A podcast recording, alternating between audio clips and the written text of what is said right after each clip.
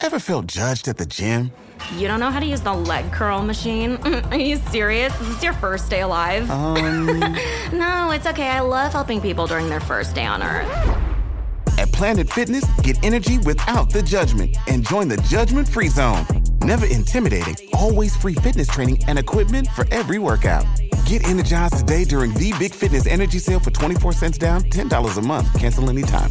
Deal ends Friday, January 12th. See Home Club for details. We made this. Ladies and gentlemen, it was a cold blooded, premeditated murder.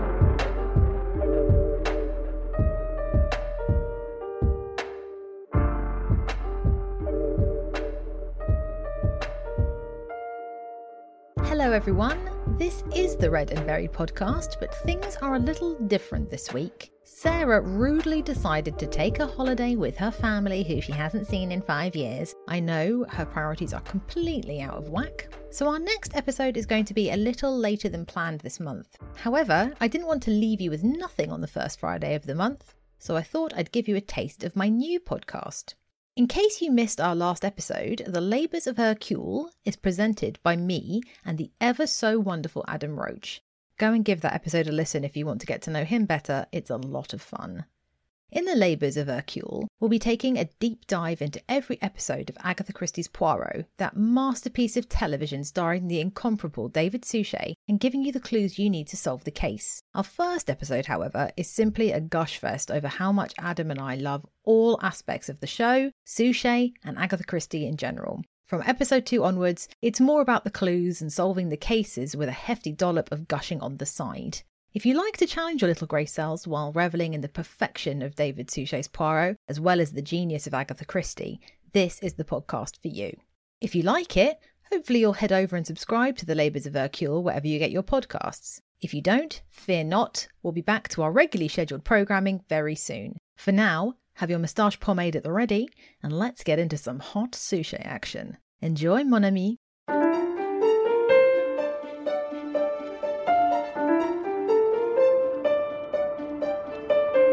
Bonjour. Can you do a Poirot impression? Um, about as well as anyone else can, apart from David Suchet. I don't know. I think you can do it better. I want to hear you do it Uh, I could probably walk like him. with the coin. the coin. You could say he coined the. E. You shouldn't say that. No one should say that. You're on fire. no.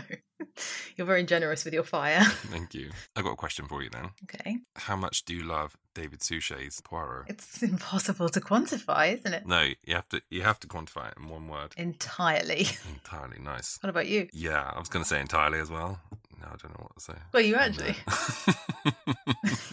Absolument. Oh, that's better. Is that a French That's word? Good. Or is that a Belgian word? Doesn't really matter, does it? French, Belgian. It's all good. Don't say that to Poirot. They speak, he speaks French, but he just, you know, unless you know the Flemish for it. I don't even think Belgians know the Flemish for it. Depends what part of Belgium you're in. Have you ever been to Belgium? No. Have you? Yeah, it's really cool. That doesn't surprise me. You have a Poirot tattoo. I have three Poirot tattoos. You think you're more qualified to talk about David Suchet's Poirot than I am? I don't think that's true. Well, I think you are. Um, I've seen the video of your wedding. Yes, when I married David Suchet. Sadly not. I love him very much. You've seen him live as well, haven't you? Okay, that makes it sound like I'm watching him or outside his house a lot, and it's not as much as you'd think. Um, I've I've seen him do his Poirot and Me thing, and I've seen him in conversation, and I've seen him in a couple of plays and at a book signing. It does sound like I'm stalking him actually now that I'm listing this off. I've seen him in bed. I've seen him. Through the window, I've seen him in the shower. I've seen him on the toilet. Oh, I was just if they're not going to make any more episodes, then where am I supposed to get my content from? My viewing pleasure. I watch him as he drives. That's a lovely thing from his book, isn't it? About how he used the same driver the whole time he was filming Poirot, He used, to was taxi driver on his first day. And that's really nice. Or he's a cheapskate. I like to think he paid him, but you never know, I suppose. This is obviously going to be a show dedicated to the David Suchet Poirot TV show, which is the greatest TV show of all time. Mm-hmm. Do you have a statement regarding that? Uh, I agree entirely. Entirely seems to be the theme of the day. um, yeah, I mean, this this is it's an undisputed fact. I would say. Mm. Did you watch it from the beginning? Because you're quite a way younger than I am, so I'm not sure. Yeah, I am. I am uh, about four hundred years younger than you, mm-hmm. give or take. So, so are all trees. Count the rings. Um, I was yeah, I was three when the series started. Okay. And so I came to it probably a bit later than you know because the whole like still struggling to keep my head upright and walk and all that kind of stuff, keeping me busy, occupying my time. That comes back in life, by the way. oh God, really? yeah, Is that why you're like your head's walking. shaking around all over the place, like a bobblehead? Yeah, so you discover beer, it's like you become a an infant again. Like a nodding dog. Yeah. So yeah, I I came to it late and then became obsessed with it as I I think I grew up with it essentially from there, but obviously not from the beginning. So it was just it was always on ITV, hmm. and wasn't it where we are in the UK? And I've always been interested in Agatha Christie because my dad had all the books and I had all the book covers and the spines, and I just studied them all the time and just fascinated. And then what after that whole learning to read thing really kicked off, I uh, picked them up and read them mm. and loved them. And yeah, and the rest is just uh, beginning of my love story with the show. Mm. How about you? Um, I'm very cool because I remember. Oh, everyone knows that, of course. You are sat backwards on a chair right now. So. Yeah, I'm sat upright. Can you believe it? um, I watched it when it first aired. It was 89 it was on, wasn't it? Mm-hmm. So I was 13 um, and I watched the very first episode, Adventure of the Clapham Cook, mm-hmm. on a Sunday evening. I think it was like 8 o'clock or something. And the next day, because I'm really very cool, I went into school and asked if any of my contemporaries had seen Poirot last night. Hey, fellow kids. believe it or not, they had skateboard under your arm, monocle. on the under, galoshes in summer. so I was desperately, desperately uncool and watched Poirot. No one at school watched Poirot. Um, but I remember watching The Dream, which I think is the last episode of series one. Yeah. And going into school, and I was like, please tell me someone watched The Dream. It was amazing. And no one had. So Surely the teachers were like, oh, I did. Not you. Um, so it's really nice after 80 years, whatever it was, when I was a child, to finally talk to someone about The Dream. I know we're 10 episodes away, but. It'd be a good episode. Be quite a moment. Oh my god, it's such good. Hmm. Yeah. To do a mixture of French and Belgian, but I also need to speak English. So I listen to English speaking Belgian radio, English speaking French radio. Now, once I'd done that, I couldn't use my own voice. I mean, listen to my voice, it's down here. But Poirot is a head voice. So, what I had to do was start with my voice down here, think a little bit about French accent, or something like that, and talking, and then you have the guttural sounds of the Flemish here coming, and then you mix the Flemish with the French, and it sounds something like this, a little like that, but you raise your voice slightly, and it goes to the chest, and then it goes to the throat, and then you put in the little Belgian, a little French, up, up, up, and there you are, you have Hercule Poirot. So, what's your favourite episode standout so far? Well, you know, from the whole series. Oh God! What are you looking forward to seeing? Well, hold on, just series one, or just in the whole run of the whole? Thing? The show? whole thing. God, it's yeah. so hard. Like, I mean, I don't have children, but they say it's like picking your favourite children. Even though I'm fairly certain everyone's got a favourite. But anyway, I have, yeah. Do you really? Mm. You, tell, you, can tell me off, cam- off camera, off mic. No, I'll tell you on camera. I'm joking.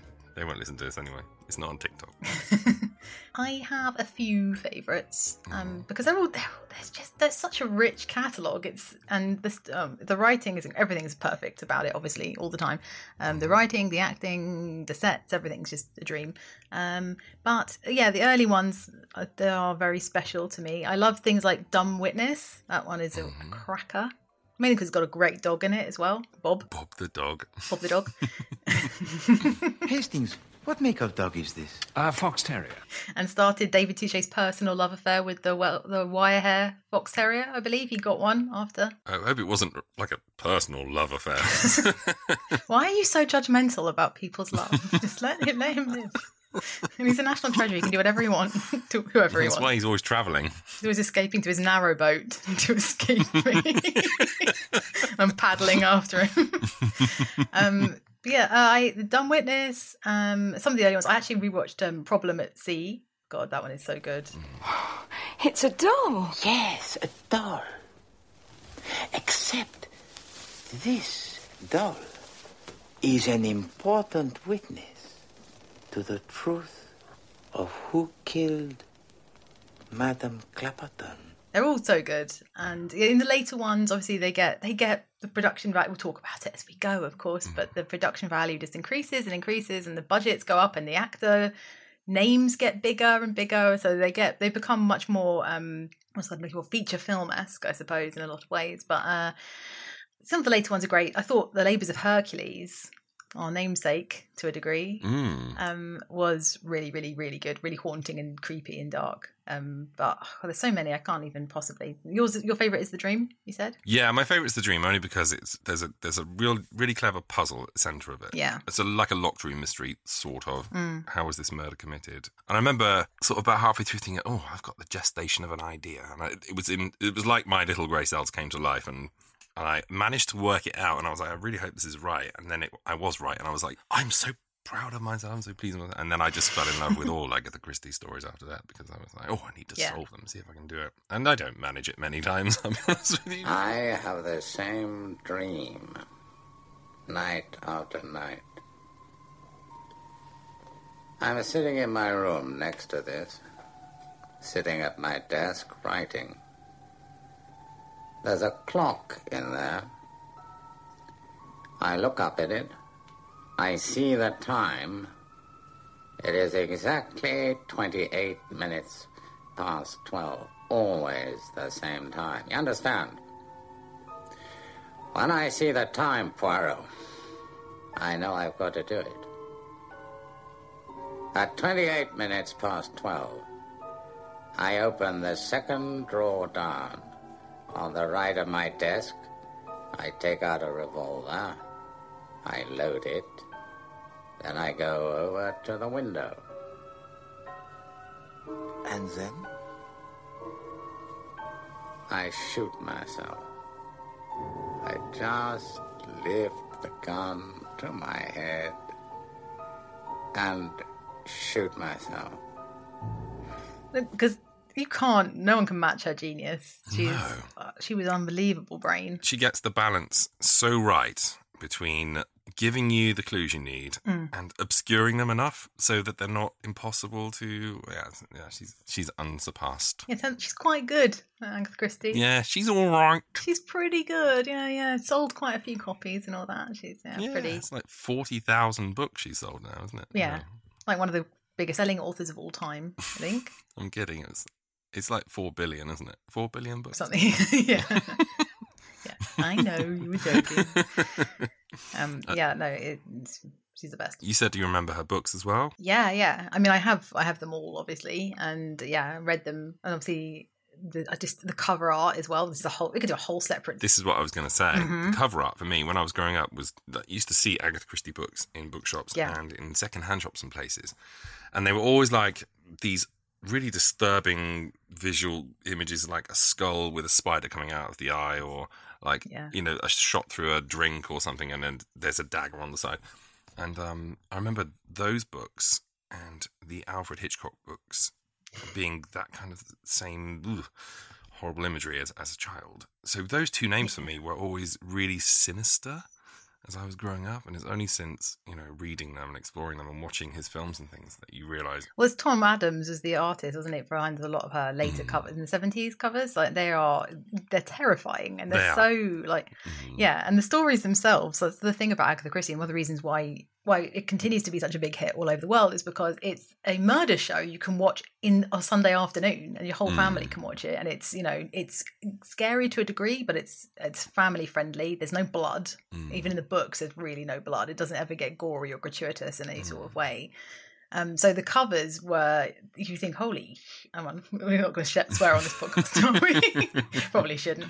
I'm not used to being censored. On my one, I just, I have a mouth like a sailor. So I'll be good. Well, that's a good that's a good way to uh, tee you up then. So why don't you tell everyone who you are and what else you do? Okay. Hi, everyone.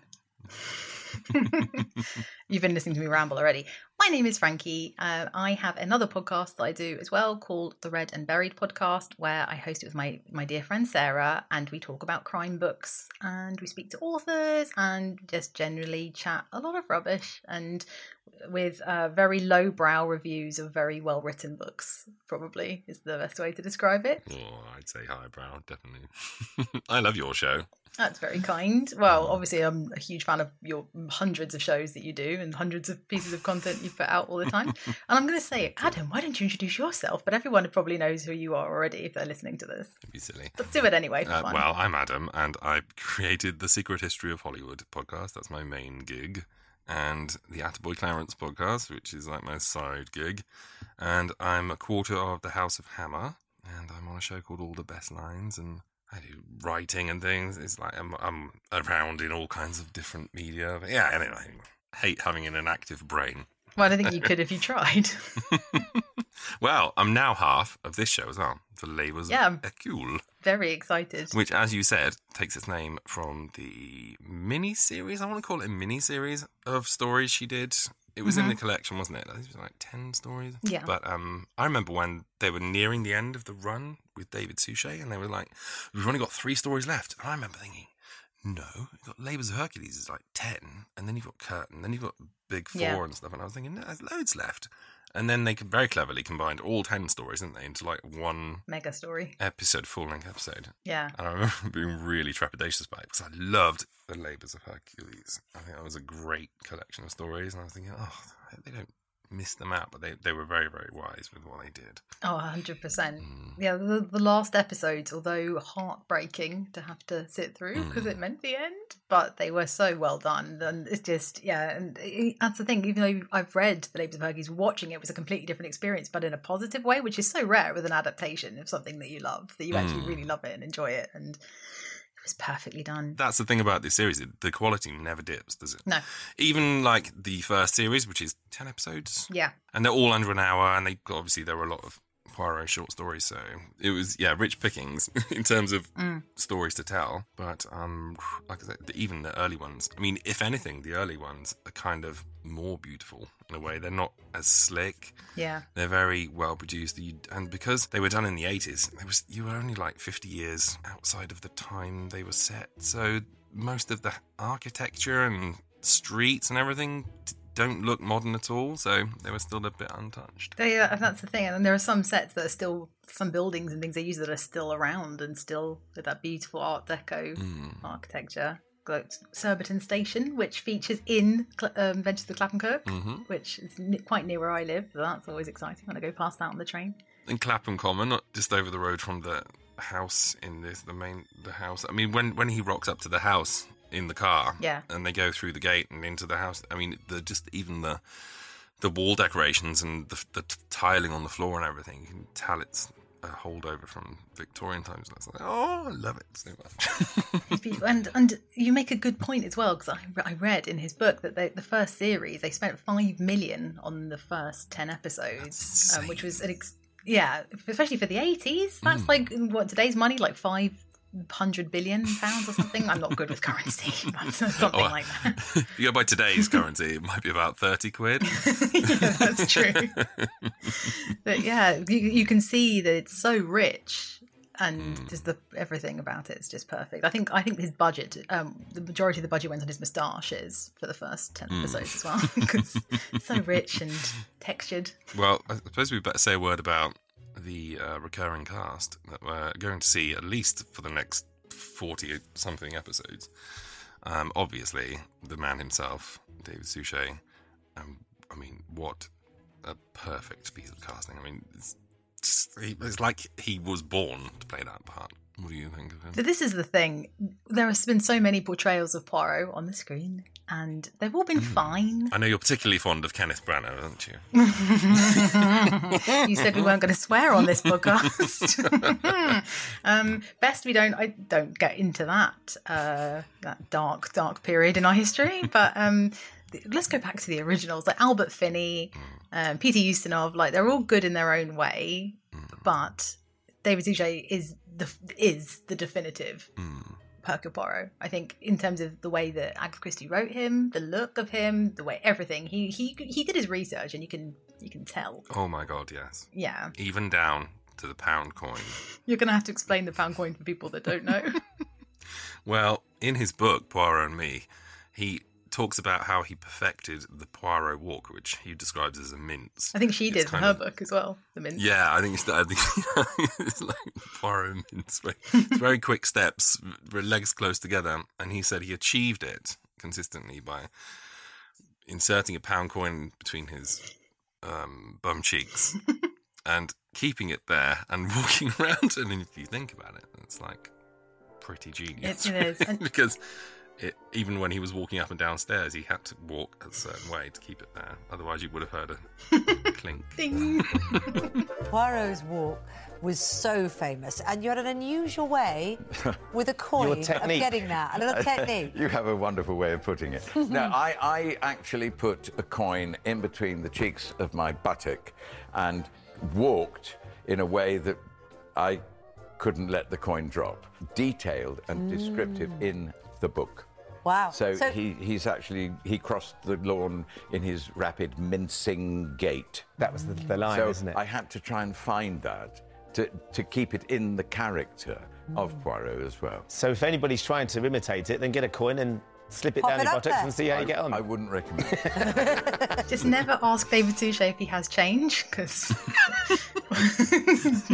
give it a rinse first or something. But no, clearly worth every worth every penny. All hundred of them. exactly. Yeah, no, he's perfect. There's a thing when it comes to Sherlock Holmes, for instance. People say that Basil Rathbone is the ideal Holmes, and he definitely. If you think of Holmes, you, you think of at least that sort of image. But they say that Jeremy Brett is the purist's version Mhm. because not only did he look like him, he kind of, you know, he's more faithful to the character.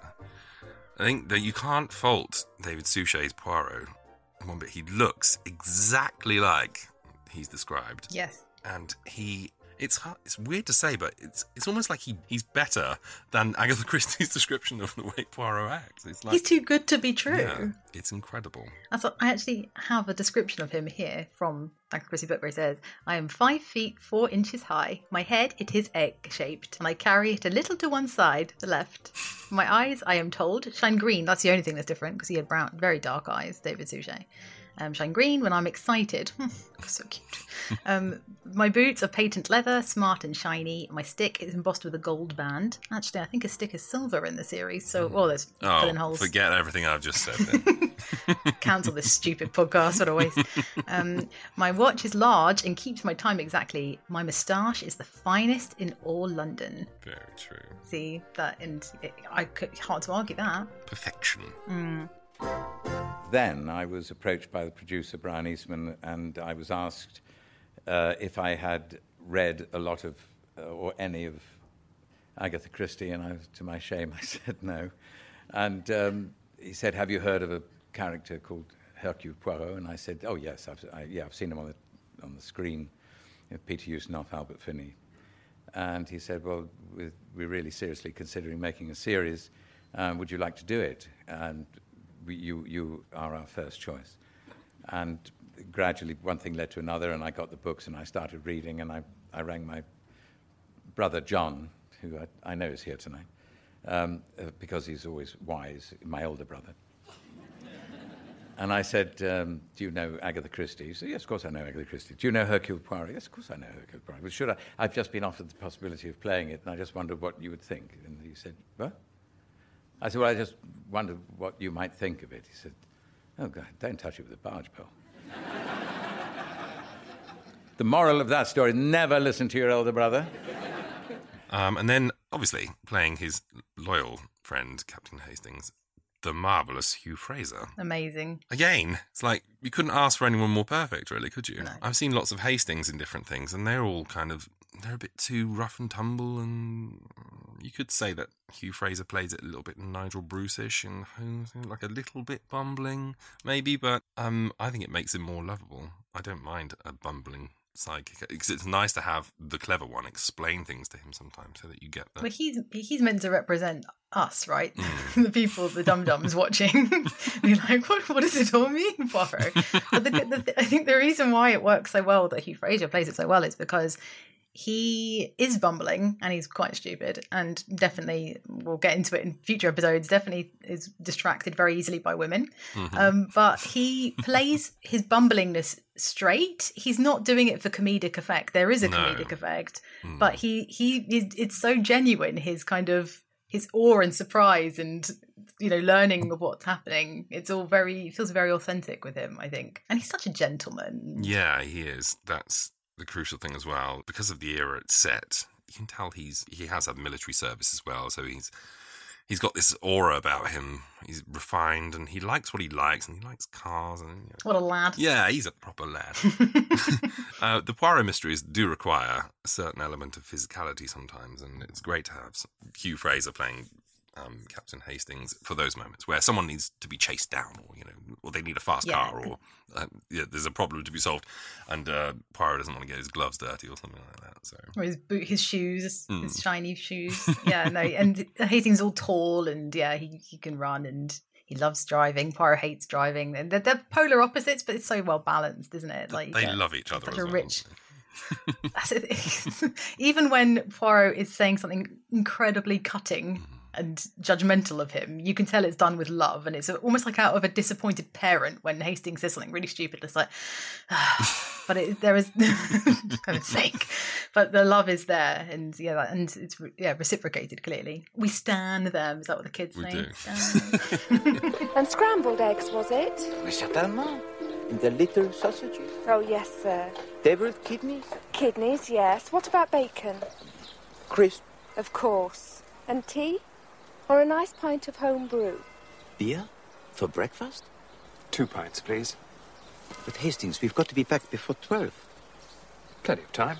And then we go to the other occupant of Whitehaven Mansions, which is Miss Lemon, played by Pauline Moran, who terrified me as a child because she played the original Woman in Black in the 89. Same year as well. What a year for her. Wow, great Um, year. Yeah, God.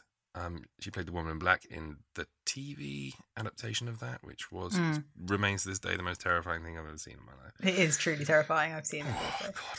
Um, but yeah, so she plays Miss Lemon, who is not only Poirot's secretary, but also a crossover character from another Agatha Christie series. Did you know that? Didn't know that I did. She played um, the secretary to Mr. Parker Pyne. Also, Ah. same character, yes. And then she went to work for Mr. Poirot. Well, when you've got a character as strong as Miss Lemon, you might as well get everything you can out of her, get your money's worth. Because yeah, she's amazing, and she's she's she's his secretary, and she sorts his life out, and she keeps him in check, and keeps his ego in check a lot of the time, and also She does. much needed She's very withering. She's probably the only one, actually. He can fire something at her and she can just take him down as well. yeah, hundred She's like, percent. whoa. and she's a little bit brighter than Hastings. I think he he appreciates, which is probably why he takes it from her because she's smart enough to do it. Poor Hastings. Poor Hastings. He's look, he's got a lot of other strengths. Hmm. He he can drive. That's it. No, he's we obviously love Hastings, but yeah, Miss Lemon and him have a unique relationship, and she she knows he's insane and weird, and he's got his little little quirks and things, and she's just totally accepting of it to a degree, and she enables. She's also very she's quite fastidious herself in a lot of ways, you know, organized and meticulous, and Yeah, her, her main mission in life is to develop the perfect filing system. So- what a noble mission. She does over the course of the series. Not spoilers, God, we haven't got there yet. no, that's her character arc, ruined. It's nearly complete, you see. My system. Ah. Every one of your cases classified and cross referenced five different ways. Five? Oh, yes. In this cabinet, names of witnesses. In this, name of perpetrator, if known. Victim's trade or profession. Type of case. Abduction, addiction, adultery. See also under marriage. Bigamy. See also under marriage. Bonds. See also under marriage? And what about the last one? Yeah, you tell us about him. Inspector Japp.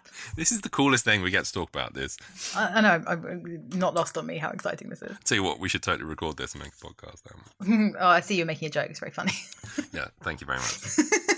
Sorry, I'm slow. I'm the Hastings of this duo, really. um, yeah. So, what do you think of Inspector Japp? I've talked loads about my gushing of all of them. I've gushed all over them. That sounded terrible. um, Philip Jackson. That's what I love about this whole thing. It's uh, the four main characters who anchor it Mm. are just so likable. Yes. So, and but as well, they don't just start off a certain way and stay there. Like they develop. Yeah. In incredible ways as the series goes on. There's a really fantastic episode. I can't remember the name of the story right now, but there's one where um Japp goes on a speaking tour. Yes. Yes. And Oh he's talking about his past cases. Yes. And Poirot is really upset by it because, you know, why is he going out telling people he's claimed all my gigs? And then I won't, I won't spoil it because we'll get Yeah. to that episode, but there's a certain moment in it where Japp reveals a certain truth about his career Mhm. in to to an auditorium, and it's one of the most beautiful moments ever. Suchet is completely annoyed and angry and Yeah. about to leave, and then he hears this this thing that he's saying, and and it's like, oh, they're they're like a little family. They are completely, yeah. And that's the thing with, and it's the classic kind of trope with these kinds of things where you've got a detective that's not a part of the police force, but they're coming in and they're solving murders. And it's like, it's, it's that thing of the police often, and Hastings to a degree, Hastings, goodness, Japp to a degree is a little bit like, oh, heaven's sake, can you keep your nose out of this, Poirot? Jesus, we're trying to do our police work. Um, but respects him infinitely and recognizes his genius and knows that actually he needs him a lot of the time with, a bit of reluctance. He loves to tease him as well. Like they have a really good teasing relationship between the two of them, I would say, because yeah, it's it's fun. It's all in good humor because Japp is also the most British man on the planet. Like He's working class as well. Yeah. Uh, Whereas the others aren't really, are they? Apart from no, that's true. Actually, I hadn't considered that. he's like bang as a mash guy, and you know he's got a, an old raincoat, and big old moustache and pipe and things like that, and. The rest of know, he, I think he likes visiting their world almost. Oh. Ascending to the heavens. White, Whitehaven Mansion. There's an episode later on. I think it's um, oh, which one is it? God, that's going to drive me crazy. But it's the one where he stays at Poirot's flat for a while, and he uses the bidet. he doesn't know what it's for, and he's like washing his face with the bidet, and Poirot's horrified when he tells him. It's so good. I also think there's, in that same episode, he's like, "Oh, we're gonna have um, I'll make you spotted dick or something," and Poirot is like, "Spotted dick." Truly disgusted. What's that thing in the bathroom, Poirot? Come on. Like a um, foot bath. Uh, the bidet. Oh, bidet. It's got a sort of fountain thing in the middle. What's that for? Ah, it is of no significance. Nearly got a squirt in the eye when I turn it on. It is best not to tamper with it, Chief Inspector. It is broken. I will get the food. I Must say, I'm looking forward to this, Miss Lemon.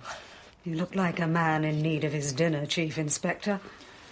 That thing in the bathroom, though. It is best not to bother Miss Lemon with the deficiencies of our plumbing, Chief Inspector. And also, there's a, there's a great episode called The Chocolate Box where Mm, um, love that one. they go to Belgium together, don't they? Because Japp's going to receive this award. Yeah. And you watch him totally change, like all the way through. He's like, Poirot, Poirot." but as well, you don't ever get the sense that Japp's a stupid policeman. You get the No. feeling like he figures things out for himself, and he's a very successful man because he's solved lots of cases. Yeah. So there is a mutual respect for their different skill sets. But um, when when he goes to Belgium to get, collect this award and Poirot goes with him, he, he turns into this, almost going like that, and he sort of straightens up. And everyone he meets is like, "Hello, sir. It's very good to meet." And you're like, oh, such a great character. I mean, and that's so perfectly performed by Philip Jackson. I- I'd say, like, he, Yes. he's definitely because he's so as you say he's likable through his str- stiffness it's just yeah it's a delightful performance He's always mentioned fourth, isn't he? You know, in that list of four Yeah. um, recurring characters. But um, I mean, I mean, you couldn't do the series without any of them, really. No. And when they do disappear later on, yeah in the more modern series, it it does feel slightly emptier. I would say. there's a loss But even though the mysteries are great, the stories are great. David Suchet is always great, and the guest stars they have are fantastic. But I was so over the moon when they brought them all back for the big four. I was like, oh, they had to for the last ones. Um, but one that's one of the things I love about the TV, the early episodes in particular, is that often like Japp is written into a story that he's not in in the book, but it's great because you're always happy to see Inspector Japp. Yeah. So I'll take you know write him into everything in every show, not even Poirot, just write him into every show ever, and I'd be very very happy. Yep, they should put him into everything. Game of Thrones. Yeah. Simpsons, everything. They're great in The Simpsons. and interesting, I think David Suchet said before, uh, he before he played Poirot, he actually played Inspector Japp, I think, in another adaptation, which Yeah. is like that is mind-boggling. That's so wrong. Yeah, I remember. I remember seeing that actually, and Oh, really? yeah, I remember thinking, "This is. I don't like it. Stop it. wrong. No. Yeah. Get out." My poor Japp, I'm afraid your presentation of the case revolts the intelligence. It doesn't revolt mine. Oh, I've got to get back to her flat. I've got a few more questions for her ladyship now. Hastings and I will accompany you. I don't want you to. It's on our way. I don't. Resign yourself to the fact that from now on, everywhere you go is on our way. We should probably actually talk about the very first episode now. We've Yeah, um, yeah. Let's do so that. much. Um, but this thing we could talk about this. I could just chat about the elements of it forever without going to any specific episodes. just yeah, just like gushing over them, like, as you say. Hmm. yeah, ruining his suit. with all the gushing. Well, we're going to have plenty of opportunities to do that. So I think there are a couple of episodes of this. Mhm. Anyway, thank you so much for doing this because I put a call out on social media a little while ago because I was watching them on a Sunday afternoon and I was thinking, oh, God, words cannot express how much I love this show. So I wonder if anyone would want to make a Poirot podcast, but not a Poirot podcast. I want to do it specifically about the David Suchet TV series because there are far more learned, but I didn't really want to go back to the books and that kind of thing. But I've seen every episode, must be 20 times each. and your name was quickly mentioned. It was like, oh, speak to Frankie, speak to Frankie. So we got in touch and we've since become very good friends. I can't believe how perfect you are for this show because you are the biggest Poirot nut Thank you. I've ever met. Well, yeah. First, of all, going back to your, your. You put this tweet out, and I think you basically summoned me. You basically went into a dark room, said my name three times in a mirror, and turned off the light, and then I appeared because you tweeted out saying, "I want to do a podcast about." Poirot, specifically David Suchet's Poirot, and I think, and I was scared that you thought I'd hired some bots to just spam you with my name because all the all of my lovely friends on Twitter. I'll give a shout out to Jamie Smart in particular. He was the first one to be like, um, I think I think this is you he's talking about. And then a few other people were like, oh my god, Frankie, you've got to do this. So I then emailed you and tried not to sound too insane, which is hard given my level of obsession with Poirot. Also hard because you were in the ceiling of David Suchet's house at the time. exactly. the Wi-Fi is not good up there, you know. Um, um, but yeah, it was. Uh, so yeah, it's all worked out beautifully from my perspective. I'm very excited and honoured that you'd let me Oh, don't be from what, even talk about this. this is like you know such a dream to do and you are such a dream to do it with so over the moon Very kind. Well, likewise, God. No, I'm thrilled, and I yeah, as you've as you've alluded to, I'm quite into Poirot. I'm like totally casual about it. It's not really a big deal. Uh, yeah, I have a few Poirot tattoos.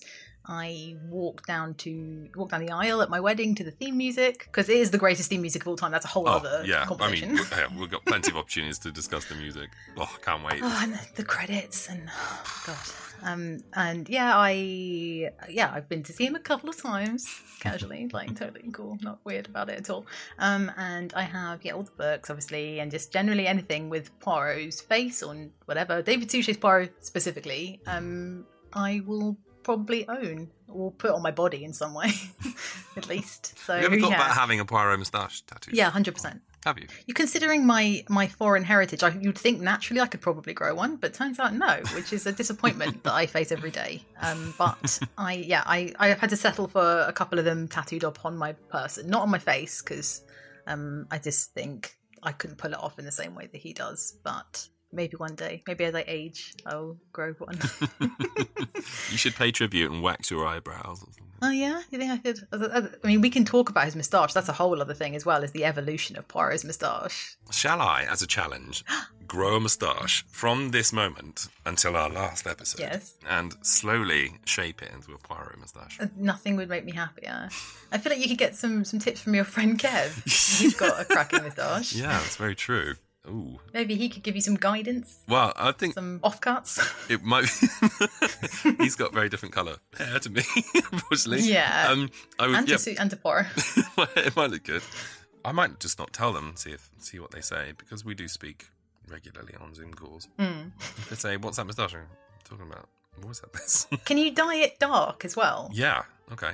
Great. You literally want me to do this? Yeah, hundred percent. No, you've committed to it now, and everybody knows. And um, can't wait to watch the progress. Yeah, me too. I've been trying to I've been trying to grow a moustache for forty years and it hasn't worked so well. But now, now you have a purpose. Maybe that's what it's needed this whole time. There's going to be that period though where I look. Yeah, it's just the price you've got to pay. You can't go near schools, but you're going to look so sharp. What do I win if I do this? By the way. Adoration and respect. Oh, that's what I've always wanted. So, good answer. Because you haven't got any of that already, so unfortunately. Don't like it.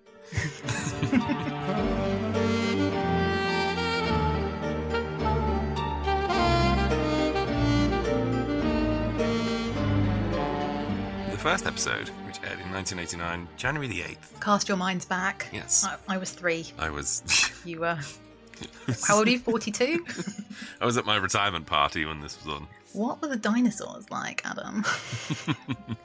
You're not even old. I feel old. I feel a lot older than I am. That's one of the things I think why Poirot resonates with me, and Agatha Christie resonates with me because I feel like an old lady. I feel like Miss Marple. Well, you've very kindly showed me the house that you and your husband are buying. Yes. And it does have a bit of a Christie vibe. It's a 30s house. Yes. Cannot wait. Mm. Cool. I'm going wait. to store myself into your ceiling. anyway, the first episode, which aired on January the 8th, 1989, was Yes. The Adventure of the Clapham Cook. Yes. Do you want to do a brief brief run through of the plot? I feel like you should do it because your voice is so much better than mine, but I'll Oh, give it a go. Well, just well, just just do the IMDb tagline for the episode. Do you know it? Not off the top of my head. Okay, well, why not? Call yourself my commitment. I know. I'm so sorry.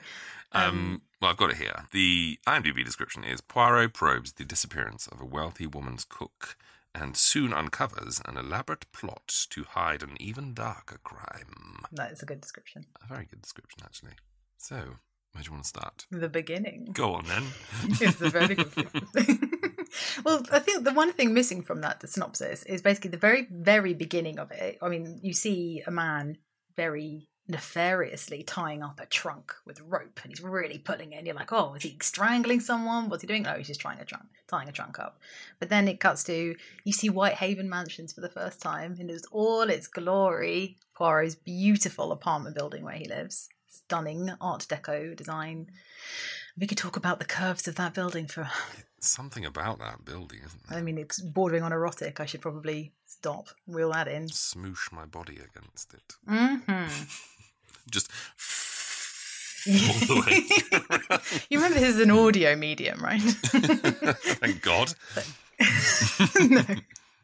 But yeah, it's a yeah beautiful building, and it, it opens up with Poirot and Hastings, and Hastings is going through the paper trying to find a case to entice Poirot um, because he's had a bit of a bit of a lull lately in his caseload, and nothing's inspiring him. It's all boring, and he's fed up, and he wants something good, and he's got but he's got a long list of tasks that he needs to do, important stuff like you know pomade his moustache, get his suit cleaned, all the essential stuff that you know a man about town needs to have done. Well, as I know, yeah, I'm always getting my collars and cuffs done. and you're going to know soon with your moustache. It's very exciting. Can't wait to see that. Me too. Can't wait to go on all the registers. Yeah, I'd say you can't take your kids to school, but they're too old for school now anyway. Now, so you're fine. Yeah, it's one saving grace. Mysterious suicide, absconding bank clerk, missing typist. Yes, but I am not greatly attracted to any of them, mon ami. I have many affairs of importance of my own to attend to. Such as? Um, my wardrobe, Hastings. If I mistake not, there is on my new grey suit the spot of grease. You have noticed it, perhaps? Huh? No. No? Well, well, it's only the one spot, you understand, but it is sufficient to trouble me. Then there's my winter overcoat. I must lay him aside in the powder of Keating's. Eh? And I think. Yes, think the moment is ripe for the trimming of the moustache. And then basically he gets a visit from a very angry little woman, Mrs. Todd. So glad you described her like that, not me. I would have had letters. you can't describe Cancelled. women that way. You are so cancelled. No, Mrs. Todd, I, I think if anybody watches the episode will see that Mrs. Todd is not the most pleasant of women. So um, I don't think she represents womankind in general. Um, but she comes in and she basically wants him to help find her missing cook. And Poirot's a little bit dismissive at first, a little bit snobby. He does have his snobby elements to him because he's the great Hercule Poirot. Famously, yes. Yes. So why would he waste his time finding a domestic cook? And she makes a very impassioned speech about how a cook is just as valuable as as anything as diamonds. I think, or something like that. She says. I'll tell you what I want you to do for me. I want you to find my cook. I fear you are making a mistake, madame. Hercule Poirot is a private detective. I know that. Haven't I just told you I want you to find my cook for me? Walked out of the house on Wednesday without so much as a by your leave and never came back. I am sorry, madame, but I do not touch that particular kind of business. I wish you good day. There's a beautiful moment actually when he because he does dismiss her. He just Yes. Hastings has just said something along the lines of, "Well, there's a jewel robbery. There's a you know there's a heist thing that's happened." He's like, "No, no, no." She throws it back at him and says, "A good cook's a good cook, and you're very high and mighty." Mhm. And there's a beautiful moment where he he sort of stiffens. Mm. You know, takes the insult on board. Yeah. and it just like melts him, doesn't it? Mm. It's a beautiful moment. He's so good. He's so good. And this is the thing, and that's why I think his Poirot is so perfect in his representation of it, because Poirot is vastly superior to all of us. That's just a fact. He just is, because he's so intelligent and he's so worldly and, you know, his genius is is visible. But he's not rude.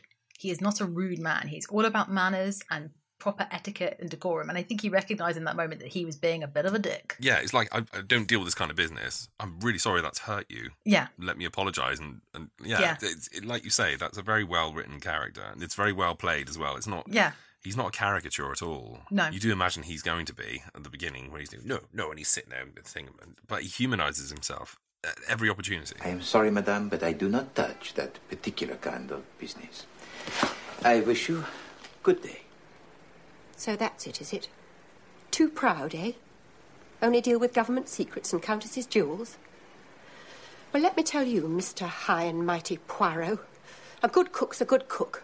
And when you lose one, it's as much to you as pearls out of some fine lady. Madame, you are in the right and I am in the wrong. Your remarks are just and intelligent. This case will be a novelty, Hastings. Never before have we hunted a missing domestique. Truly, here is the problem of national importance. Oh, en avant. Where do you reside, Mrs. Todd? 88 Prince Albert Road, Clapham. And that's David's, and that's David Suchet, I think, bringing that in in particular, Yeah, because you know you watch Albert Finney, you watch Dave, Peter Ustinov's adaptations, and they're just quite mean as Poirot's. They're very dismissive, they're judgy, people, every, and they know that they're smarter than everyone, and they're quite happy to say it in a very brash way. Whereas Poirot is all about he and, and particularly he's you know he speaks to people of all classes in every episode, and he's you know polite and warm to a fault unless someone's rude to him like he will treat everyone with the utmost respect and he respects human life that's the whole point. and i think that's the warmth that david suchet brings to that to his character Demonstrated many times in this first series, especially. Yes. It's always the servants or the housemaids, the house help, and the staff Yes. that he charms, first of all, es- especially in this episode. He, he always charms them, uh, gets the most information out of them, treats Mhm. them like people instead of servants or pets like the, the owners of the houses do. Yes. Um, and as well, he's an ex policeman. He didn't come from money or anything. He's not upper class. No. Just a very polite, well ordered man who knows what he likes. Definitely a hint of OCD there. oh, just a smidge, yeah, just, Just a a little, smidge, little tiny bit. But also, there is he. I think as a ex policeman, he knows that if you want to get the information that you need out of people, you know, particularly the, the servants and things in the houses are the ones that see everything. They're the ones with all the information. The way to get that is to be nice to people and to be engaging and warm and build a rapport with people instead of just demanding and shouting questions at them. He knows you get a better response. Like, and and in this episode, we will get onto it in a bit, but he speaks to Annie, the maid, and she basically falls for him big time. He flatters her. And she says some silly things, but he totally indulges her, and, and he gets everything he needs as a result. Sit yourself. Thank you, sir. All that you shall tell us will be of the greatest importance, Annie. You alone can shed any light on the case. Without you, I can do nothing. Oh, sir, I'm sure I'll tell you anything I can, sir. That is good. Now, first of all, what is your own idea? You are a girl of remarkable intelligence that can be seen at once. But this is a queer thing, eh? What is your own explanation of Eliza's disappearance? White slavers, sir. I've said so all along, sir. Only no one will listen. Cook was always warning me against them. Don't you go sniffing no scent nor eating no sweets, no matter how gentlemanly the fellow. Ah, this is something we had not thought of, Hastings. No. Right. Good heavens. He knows people, and you can tell. It happens again in the next episode. Actually, Yeah. We'll, we'll talk about that. But again, it's it's always the the kids playing in the street or the Yes. under understairs staff that provide the vital clue. And whereas Japp is always a man who's sort of right then, my lad, you know, is always ch- chest puffed out, Yes. using his power and authority to get what he wants. Um, that's Yes. generally that kind of approach doesn't work with anyone. Mm-mm. Even in this episode, Hastings does a bit of chest puffing out when he speaks to the porter near the end of the episode. Yes. um, and gets like Get on to the just gets in, so we'll get to him. But um, yeah. anyway, to continue with the plot, I think Poirot takes the case of the missing cook because he feels bad for having insulted Mrs. Todd. Yes. Goes to her house and instantly begins to recognise that something is wrong in the house. Not just the missing cook. There seems to be some kind of something is not sitting right with him, especially in the room of her paying guest lodger, Mr. Simpson. Mr. Simpson. I'm trying to do my little accent. Mr. Simpson. Very offensive to the people listening. I can only apologise for our French Belgian listeners. There are many. anyway, so he goes to the house, um, discovers that something is up in the room of Mr. Simpson, who works at a bank. And upon further investigation, Poirot uh, uncovers the fact that one of his co workers at the bank, Mr. Davis, yeah, Mr. Davis has disappeared with £50,000 of securities. Which in today's currency is approximately 30 quid, yeah. exactly. Ah, my dear Chief Inspector Japp. After the reward, eh, Poirot? Oh, no, no, no, no, no, no. No, I am engaged on quite a different case. And what would this different case be then? Ah, well, now, there is such a thing as client confidentiality, Chief Inspector. Let me just say that this case I am engaged on is of national importance. Well, I'm glad to hear it, Poirot. Someone was trying to tell me you'd gone into the missing domestics business. No, no, I said. Not Poirot, I said. Hard times or not, he wouldn't fall that far. Um, we can't really say much more about the plot without spoiling it, can we? This is the thing. I don't know how deep we want to go into it. But I Hmm. do want to mention there is a moment when he's speaking to Mr. Todd where Poirot gets uncomfortably close to him. Oh, Mr. Simpson, you mean? oh, sorry, yes, sorry, Mr. Todd's the. I was going to say, there is a great scene with Mr. Todd. he just sits down and pours himself a drink, and they're both going, you see Hastings' heart break visibly on the screen. The exact moment, like in The Simpsons, where his heart breaks and there's no drink for him. Yeah, um, yeah, that is true. But the bit I was thinking about is Mr. Simpson when he goes up to and he's basically like nose to nose with him practically. like one inch Yeah. from, from full sex. Yeah, and he a- It's- it's- from kissing, and he asks him about his if he's done amateur dramatics or something. Have you been in the theatre? And he's like, no. Tell me, Mr. Simpson, what does a young fellow find to do around here of an evening, huh? Oh, the usual things, you know. Oh, with musical evenings, amateur theatricals, that kind of thing? Yes, I suppose so. But you do not interest yourself, hmm? Afraid not. no. Thank you. it's very left field. And also, Suchet plays that again as another perfect moment where he sort of looks at him and sort of goes to turn, but then looks back, and it, it's very subtle. Yeah. but it's very uh, perfectly played. You can tell that he's noticed something. Mm.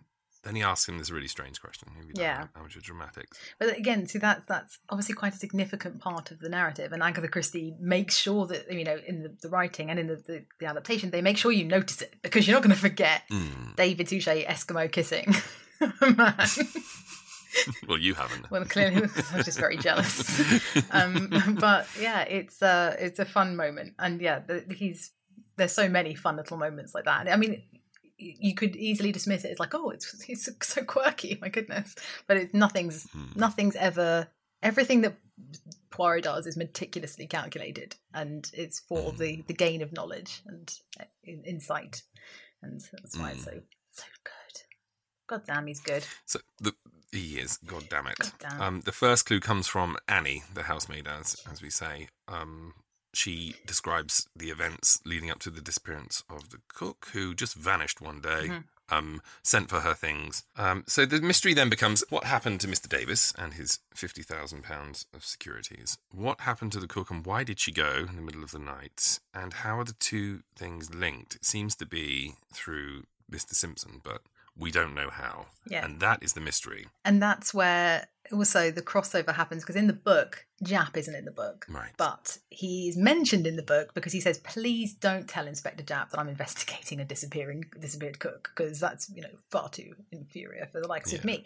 Um, and then he goes to the bank and he sees, Japp sees him and you can see the amusement on his face where he's like, ha. it's true. I've heard rumor that you're investigating the disappearance of a cook, and uh, yeah, the, Poirot tries to hide himself. Oh, so good. But um, yeah, so it, there is that overlap with the bank, and then there's this. That's when you know, as they alluded to in the synopsis that you read, there's something darker going on. Yes, Yeah. there is. And it turns out that there's um, an even more insidious crime that's taken place um, that Yes. connects the two things together. And arguably, the most insidious crime of all is the. There's a moment where I'm not going to spoil too much, but it show. Do we do we go on and talk about the fact that they do find the cook? Yeah, well, I mean, I mean, That's I, mean, I. I think it's fair to say Poirot solves what happens to the. this is all done in forty-five minutes because the genius of these of these earlier episodes is that they crammed entire stories down to you know an hour Yeah. with breaks, so that's about forty-five minutes. But yeah, I mean, Poirot, of course, he wins the day. You find out what's happened to the cook. Yeah. You find out what's happened to the securities. You find out what's happened to Mr. Davis, and you find out how Mr. Simpson is involved in everything. Shockingly genius. Of course it is because it's from the mind of Agatha Christie. But the bit I was referring to, the most probably the worst crime in the whole episode is um, when the cook is basically explaining that she disappeared because uh, an Australian lawyer approached her and told her that she was entitled to a house in Keswick and a lot of money, um, but she can't be in domestic service in order to get these things. So that's one of the reasons why she disappears. But the biggest crime of all is this guy's Australian accent because Jesus Christ, it's absolutely terrible. Now, Miss Dunn, to business.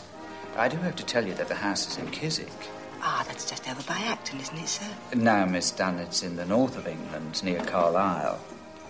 Oh, my good God. Uh, but before we confront that particular difficulty, there is one other stipulation that we should get out of the way. Whatever's that, sir? Well, it's of no importance as it doesn't apply in this case, thank heaven. It's just a stipulation that you should not be in domestic service. Oh, Whatever's the matter, Miss Dunn? I'm a cook, sir. Didn't they tell you at the house? Dear Miss Dunn, I had no idea. This is very unfortunate. There's a bit later on as well where basically David Suchet's like, you know that that wasn't really an Australian accent. That wasn't really Australian, and, and Hastings is just flabbergasted. Like, wait a second. It's like obviously he wasn't there to hear how bad it was, but you know There was no it's Australian, he says. And was. No, So good. It's so good. There are so many. There are some really good withering put downs in this episode as well. We've missed a couple already from the beginning. Go on. From Mrs. Todd. Go on, please do. Mrs. Todd, when she first meets Poirot for the first time, and she says, she starts off, Poirot loves flattery. That's a Hmm. fact. So she starts off saying, like, oh, you're the famous detective I read about you in the paper. And then she says, oh, did you pay for that bit in the paper saying how clever you are? or did they put that in there them- themselves? And you can see his face drop, which is possibly why he's a bit rude to her to begin with, because he's like, hey, mean. Come on, Mrs. Todd. Oh, are- are you Mr. Poirot? I am Hercule Poirot? Yes, madam. Oh, you're not a bit how I thought you'd be. Did you pay for that bit in the paper saying what a clever detective you were, or did they put it in themselves? Madame. Oh, I'm sorry, I'm sure. But you know what newspapers are like nowadays. Nothing but puff. Le Sick Burn, I think that's got to be. Oh, is that is that the is that the Belgian French for it? No, it's Flemish, don't check. Le Sickburn. So yeah, um, I think that's got to be the sickest. But and there's always a, a very good put down in all, in all of these episodes. I especially like the the porter at the end. It's just constant. It calls um, he calls Hastings. You know, I don't talk to the, the monkey. I talk to the organ grinder. No, no, I've got it. I've got it. I'm talking to the engineer, not the oil rag. Something like that. Le sick bell. Savage. Oui. You looking for this bloke or something? Well, of course we're looking for him. I'm talking to the engineer, not the oil rag. Now, look here. No, no, But like the the standard, all the, like, the quality of the scripts all the way through. Every episode is Yes. so strong, and they don't just, as I say, they're not just um, avatars who pop up and solve a crime and go home. They develop in in all kinds of amazing ways throughout every episode. Poirot and Japp have their own relationship. Japp and Hastings have their own relationship. Hastings and Miss Lemon have their own relationship. Yes. Even Japp and Miss Lemon have their own relationship. Yay. Poirot and Miss Lemon. Just oh, there's some s- such amazing, amazing writing in this, especially in. I now keep harping on about this episode in the dream. Yeah. it's the one where Miss Lemon is inadvertently responsible for solving the crime, and you think she's going to get this Yes. incredible reward at the end. I won't spoil it, but it's, it's so good. absolutely brilliant. Yeah. And it shows you that Poirot is not quite as clever as he thinks he is sometimes. He's- it doesn't perceive, not quite as perceptive as he likes to believe at all times. But there, there is some great conversation between Hastings and Poirot in that one. There's that bit where Hastings is like, I was thinking of popping down to Sandown because he loves the races. And Poirot goes, No, you do not pop. And you, Hastings, do not you run away with such celerity. I have work for you too. Oh, uh, as a matter of fact, I was thinking of popping down to Sandown this afternoon. No, no, no. You do not pop. Uh, well, there's a horse running a pal of mine owns a leg of. When he owns four legs, I pop with you. But now it's time for work, yes? As for me, I pop to the city of London. Pop. it's so much better with a French accent, a Belgian accent. Jesus. Thank you. It's very effective. There's definitely there's definitely a pound coin being held in place and a certain scene on a bridge. Yes, yeah. When they, they've left, I believe they've finished their interrogation at the household, at the Todd household, and they're walking back and discussing it. And I look straight away as well that Hastings is like, oh, I think Mr. Todd did it. And he's like, not just because he didn't offer you a drink, Hastings, doesn't necessarily mean that. Yeah, he's a murderer. But yeah, he's uh, you can really see the full glory of the mints, and you think, how far up is the coin at this stage? Is it secure? I think he might have swallowed it, to be honest.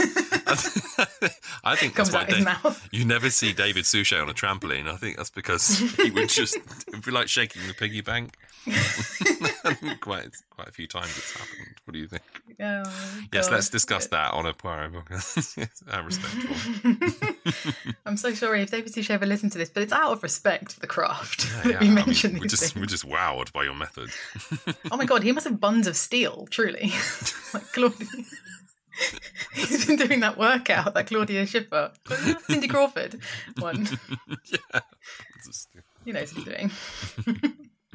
What do you think of the fact that they chose this for the first episode? Do you think it's a strong enough one to kick things off?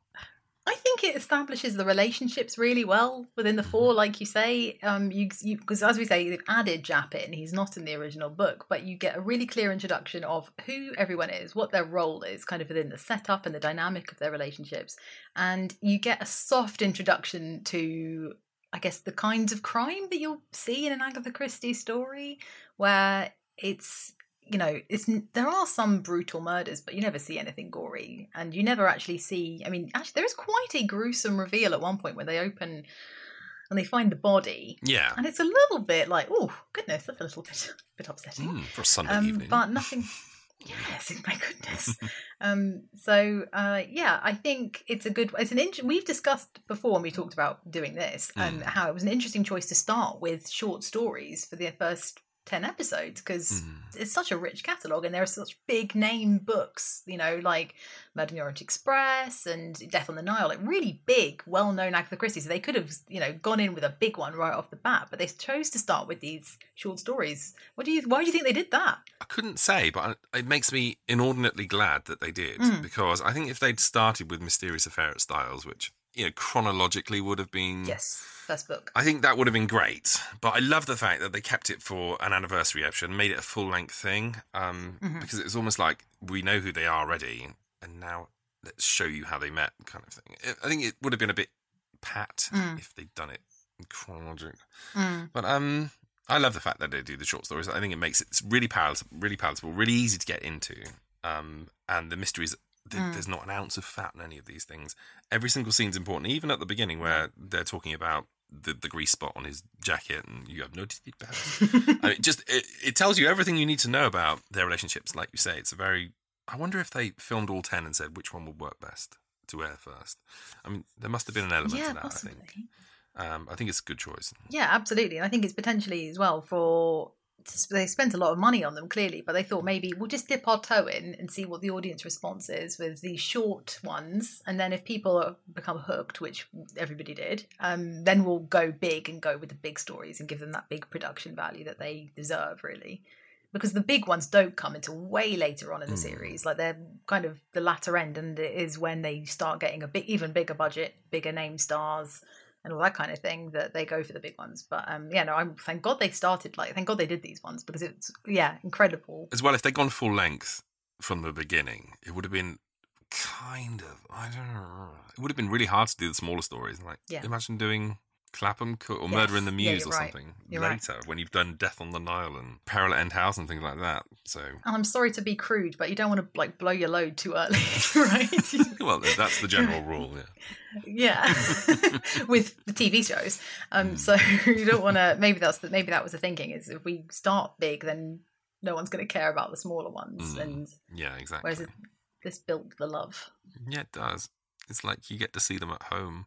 I love it. God, I just want to go watch more and more and more. I say it's the perfect show, isn't it? To just come home and just put on. It really is. Yeah, it can. It works for anything. You can watch it in the evening, the afternoon, while you're making dinner, like I do. Very good. It's it's the thing. It's funny. It's sweet because their relationship is really loving and caring for each other. It can be quite scary at points. It can be quite thrilling and stressful, and it's just yeah. It's not it's everything. It's just perfect. Yeah. Gosh, I hope people don't mind the fact that basically every episode is just going to be us. Going, oh, isn't it gushing. good? it's so good. It's just oh my god, it's amazing. like there's not going to be any kind of harsh criticism because it's impossible to criticize. It's the best perfect TV show ever made. Yeah. Plus, at the backbone of every episode, you have the fantastic mysteries of Agatha Christie, brought to life by a once in a lifetime Yeah.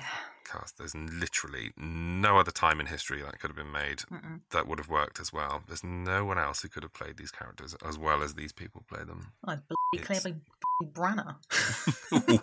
Ooh, we had to mention it. Sorry, and I swore as well. Um, um, yeah, no, he, he, perfection achieved. Absolutely. So, I mean, we'll delve into people more next time. We'll delve into the next episode, but obviously, I think from both of us, it's a hard recommend. If you haven't watched Poirot before and you're new to it, and you're perhaps thinking it's a series I've always spotted in the schedules, I never really dipped my toe. If you live in the UK, Mm. 100% you will have seen at least one episode in your life because it's just on a loop all the time. And It's an institution. yeah, Adventure of the Clapham Cook is the first episode, and think it's a very good one to start with because it nails, like I say, it nails all the intricacies of his character. I think. Yeah. The snobby part, you get the um the OCD part, you get Hastings at his I say best, and you get Japp, and you get Miss Lemon, and it's yeah, it's a really good. That's another Plus, really it good. one. starts small and it ends really big. Yeah, right. And there's a really iconic moment when oh, I'm not going to spoil it, but yeah, it's worth watching just for that. Look, there's one name that he shouts at the end. Oh, it's brilliant. shivers down the spine. It's so good. um, but it's I think if you if you do want to watch it, people listening, um, I think it's all on BritBox from what I hear, which I think is available in other countries as well. But it's well worth it. And if you think as well, I think what Agatha Christie sometimes gets a reputation for being a bit soft and fluffy. Yeah. And there are definitely there's a bit of soft fluff around the edges, but it, there is it's such a rich story. The genius of the writing it makes it worth it, and just even just to look at the sets, the costume, the production of it, it's definitely worth a watch. You won't regret it, especially on a Sunday afternoon, like you say, if you're cooking or you just want to relax at the end of a long day. You can't go wrong. I think you'll love it. It's very hard to watch one as well, especially of these shorter ones. Oh, ones. yeah. Like it's, if if you're watching series one, you're like, oh, let's watch another one because they always end on these moments as well that make you Mhm. go, God, I love this show so much. And if you're like me, Clever. a nostalgia lover, it's just a Mhm. f- visual feast. You'll watch it once for the mystery. You'll watch it the second time for for Suchet and the moments you missed. You'll watch it for the third time for all the detail, and it just boggles the mind how they managed to fill an entire street full of 1920s automobiles and how they had people walking in the distance in authentic period costume. It's oh god, Incredible. it's an incredible achievement. I have to say, it's one of the things I will always forgive ITV for anything because they Mm. made the Poirot series, and the fact that they stuck it out and kept paying so they could put every single episode out there is what an achievement. and it was it was a great investment for them because from what I you know from uh, seeing David Suchet live in his house and also on stage, um, he um, it's it's syndicated all over the world. I think it's translated into you know hundreds of languages at this point, and it's got a huge international appeal. Like, I think people in like Japan know David Suchet's Poirot. It's, Yeah. It's an, a huge thing. So it's yeah. I mean, ITV. You would think no, the ITV in the in the UK hasn't got the best reputation for making the hardest hitting, you know, big budget thrillers or anything. But they they saw a um, a, a genius kind of route to take that would last a lifetime, and it's still showing all the time because they know people will still watch it, and that's why it's genius. And and Poirot more so than Marple, I would say, even because Marple's been successful, but not in the same way as the Poirot series has for them. No, it's slightly harder to connect with Miss Marple, though. I find. Mm. I mean, the um TV Because you hate old ladies. yeah, I mean, famously. you know, don't, don't mention old ladies you know, around me. Um, the rage. um, yeah, because oh, also as well, she tends to do things on her own in stories, and she's very Mm. quiet, very passive, and she doesn't tend to like interject until the She's a end. listener. Yeah, she's a listener. Mm. Um, but with Poirot, he's a bit more dynamic. He's out there, he's solving it. He's got friends, and they're all brilliant as well. So Yeah. And he's qualified to solve crime, where she's literally just an old lady. Like, I love Marple, but she's like, she's just a nosy old woman. serious imposter syndrome. yeah, seriously. And they all just, like, by the end of it, the police are like, yeah, okay, let's let the old lady do it. she's, she's good. But she doesn't have any qualifications. She doesn't really have any, yeah, reason to be there. David Suchet, hmm. well, Poirot, he's head of the Belgian police. He gets a big souchier. There you go. That's how we could rate the episodes. We could give them a souchier or a souchenay. Although I don't think we'll ever use They're souchenay. going to get a sushi every time. yeah. I think so. It's going to be a sushi. And when I emailed you about That doing this podcast, I my subject line, which I really debated doing or not, my husband was like, don't do it. I like, oh, I really want to though. And I put David Sush, hey, subject line. I didn't even need to read the email. I was like, sold. thank God. Thank God you understand. yeah, Adventure of the Clapham Cook then. It's a hard souchier from both of us. Case closed. I do kind of want to gush about it a bit more, but I think, you know, we've been on Quite a while. for about an hour now, and it is an opener, and you can't really spoil the mystery. So. This is the thing. I think uh, if we say any more, then we're just going to be reading out the entire episode, like, just doing it. So maybe maybe we save that, like you say. Yeah, there's plenty more to talk about. I definitely want to dig more into the music maybe next time as well. Oh yeah, but let's do that in the next one and the, and the credits and everything. Yeah. Uh, well, then, for this inaugural episode, investigation from the Labours Hercule, it's been fabulous spending some time with you, Frankie. Likewise, thank you so much. And um, we'll see you on the next episode for Murder in the Mews. Exciting, Amu- very amusing. Oh, just, I knew it. I knew it. so, Souchenay. yeah,